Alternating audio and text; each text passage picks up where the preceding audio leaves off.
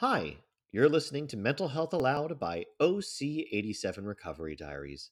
I'm editor in chief Gabriel Nathan, encouraging you to sign up for this podcast wherever you listen.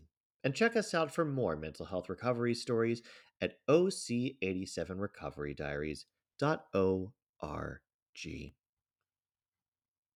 Knock, knock. Who's there?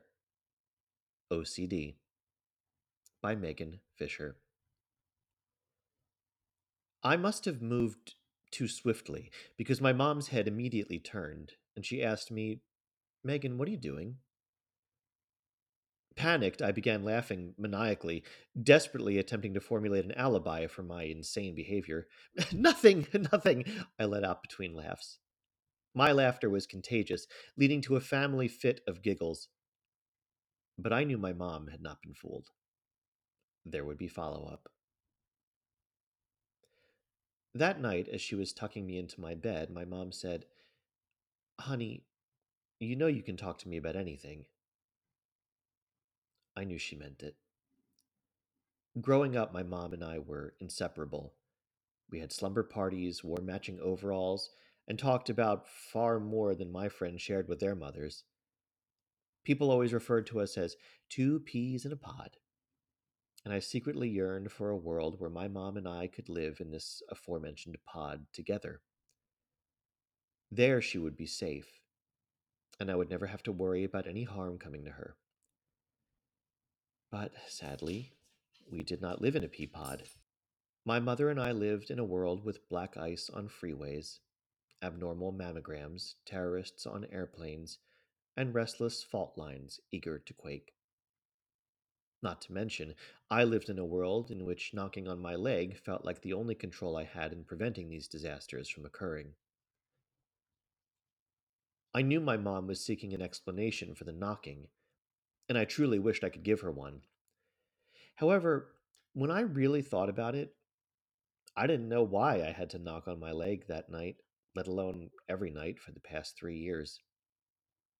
I didn't know why I was worried each afternoon that my mom wouldn't be waiting for me at the bus stop, but rather trapped under a crushed car waiting for an ambulance.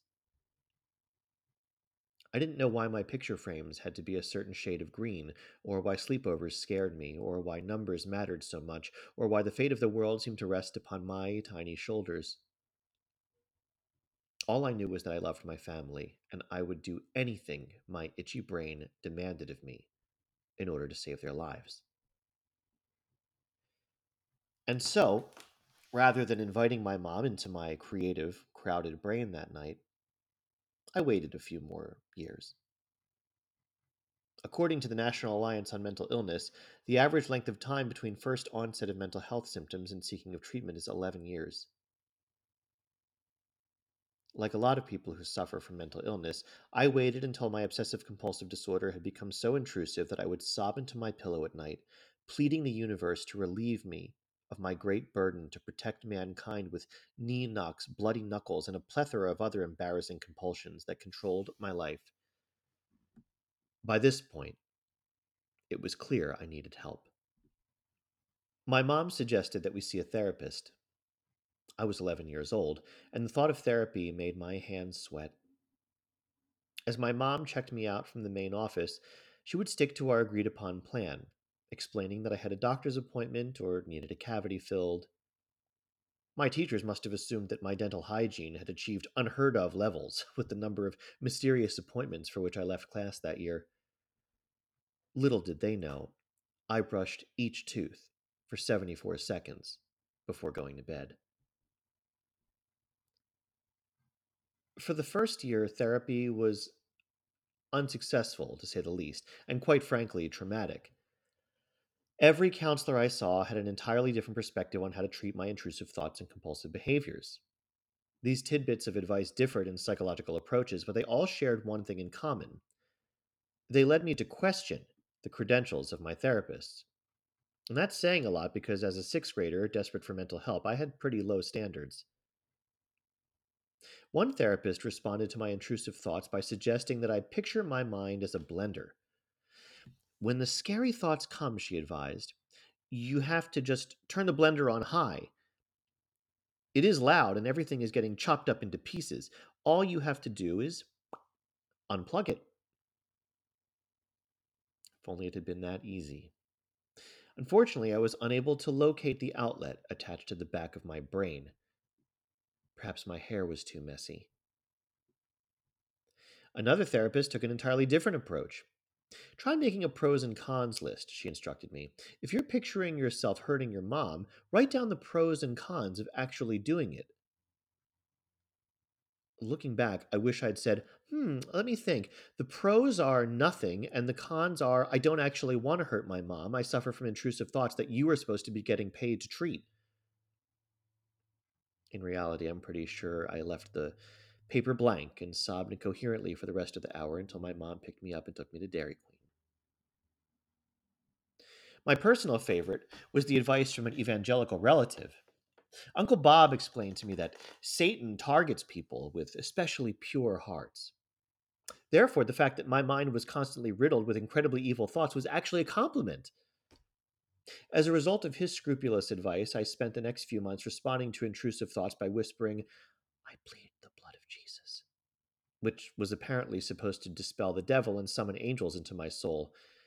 I was willing to try anything, however. Whispering to myself seemed to repel cute boys more than Satan, so I continued searching for a more sustainable approach. That is when I found Dr. Harrison. This kind eyed man worked in pediatric psychiatry, and you could tell from looking at him that he'd seen a lot during his years of practice. By that point, he felt like my last hope.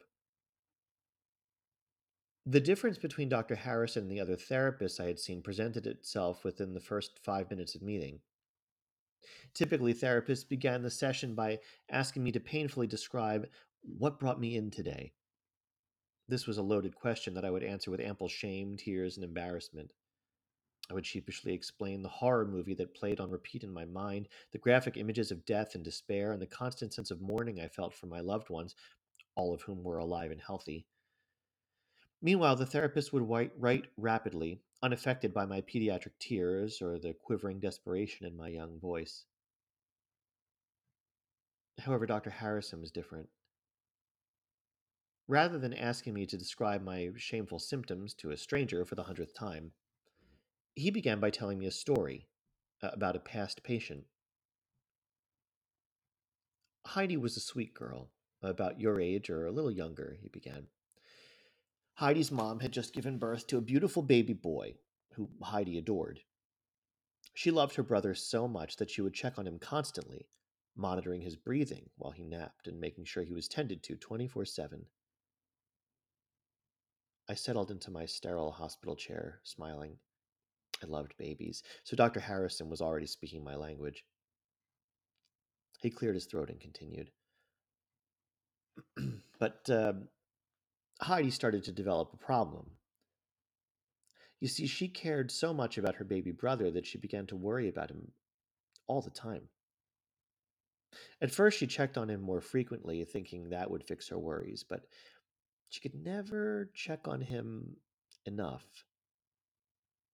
Heidi started feeling like she needed to do confusing things to keep him safe, like flip the light switch on and off 25 times, wear a certain shade of purple to school, even wash her hands so often that her knuckles would bleed. I could feel my cheeks beginning to turn red as I discreetly tucked my hands under my lap. This story sounded uncomfortably familiar. Dr. Harrison went on, pretending not to notice my blushing. Heidi worried so much about her brother that she started to imagine terrible things happening to him. She imagined him in car crashes, she pictured him choking. Sometimes she even worried that she might hurt her baby brother. This thought made her especially scared. I thought about the shamefully terrifying thoughts I had about my own loved ones and sunk deeper into my chair. Did she ever hurt him? I asked sheepishly, afraid of the answer. Of course not, Dr. Harrison replied. Heidi loved her brother. She never wanted bad things to happen to him, but sometimes her brain played mean tricks on her. Heidi had a disorder called obsessive compulsive disorder. you ever heard of it?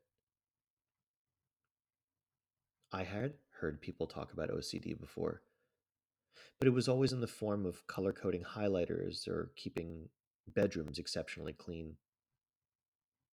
What Dr. Harrison was describing could not be the fun, quirky disorder that was casually tossed around cafeteria conversations. I nodded hesitantly. Well, that's what Heidi had, the psychiatrist explained.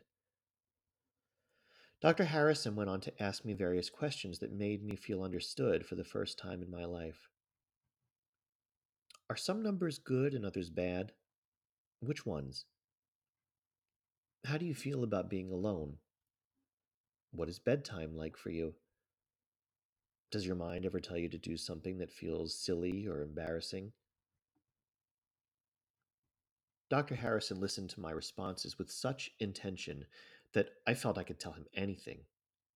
I told him about the knocking, the scary thoughts, the shame. To my surprise, Dr. Harrison did not wrestle me into a straitjacket, but rather leaned in closer, genuinely listening. At that moment, I began to view my story as a heroic tale, as opposed to a shameful confession. After a long conversation, the psychiatrist officially diagnosed me with obsessive compulsive disorder. My prior therapist had referred to my condition as an anxiety disorder, without calling it by its true name OCD. They acted as though burdening an 11 year old with a diagnosis would be more traumatic than leaving her to navigate a mental disorder without the appropriate knowledge or resources for what she was battling.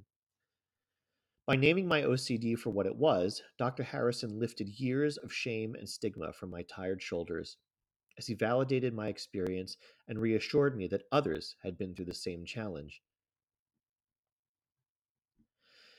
The next few months involved therapy, unsuccessfully experimenting with medication, and amusing my mom by reading all of the self help books she could get her hands on for me. With time, the severity of my intrusive thoughts subsided and my quality of life improved drastically. I attribute most of this healing to the diagnosis itself and the impactful conversation I had with Dr. Harrison. Although I only worked with him initially and continued to see other clinicians, I ultimately view Dr. Harrison as the bridge between my shame and empowerment. Holding the power of a clear diagnosis, I was able to take control of my mental health for the first time in my life. I learned to talk about the intrusive thoughts I was having rather than repress them, and to lean on friends for support rather than perform compulsions that only offered temporary relief. I went on to worry about high school boyfriends, prom and college applications, more than car crashes and natural disasters. I slept in hostels in Europe instead of lying wide awake on my parents' floor. I earned a degree moved to the city, and formed a community of lifelong friends. And yet, none of this is to say that I've been cured of OCD. It's just that now my OCD looks different than it did when I was in the sixth grade. What used to be a monster in my closet has become a characteristic I'm proud of, yet I'm still aware that I need to constantly manage it. My OCD leads me to care deeply, allowing me to foster incredibly gratifying, lasting relationships with others. The disorder also sparks creativity, providing me with a constant independent film playing in my mind. And yet, even now, sometimes the film is not one I want to be watching. However, rather than relying on fearful compulsions, I have learned other ways to turn off these films, or at least dial the volume down. I regularly attend therapy, I lean on friends for support, and I share my experiences with others. I will admit, my hands are still cracked. They are worn from rock climbing and working at farmers markets and gripping my bike handrail and cooking with my boyfriend. But I can honestly say my knuckles are not bloody from knocking anymore. Megan Fisher is a first year graduate student at the University of Washington, where she is earning a Master of Public Health in Nutrition. In the future, she hopes to work at a nonprofit organization specializing in prenatal and pediatric nutrition. When she's not busy writing, she loves to hike in the Northwest and work at farmers markets. Megan's other writing may be found on a NAMI.org blog. And you've been listening to Mental Health Aloud by OC87 Recovery Diaries. I'm editor in chief Gabriel Nathan, encouraging you to sign up for this podcast wherever you listen. And check us out for more mental health recovery stories at OC87recoverydiaries.org.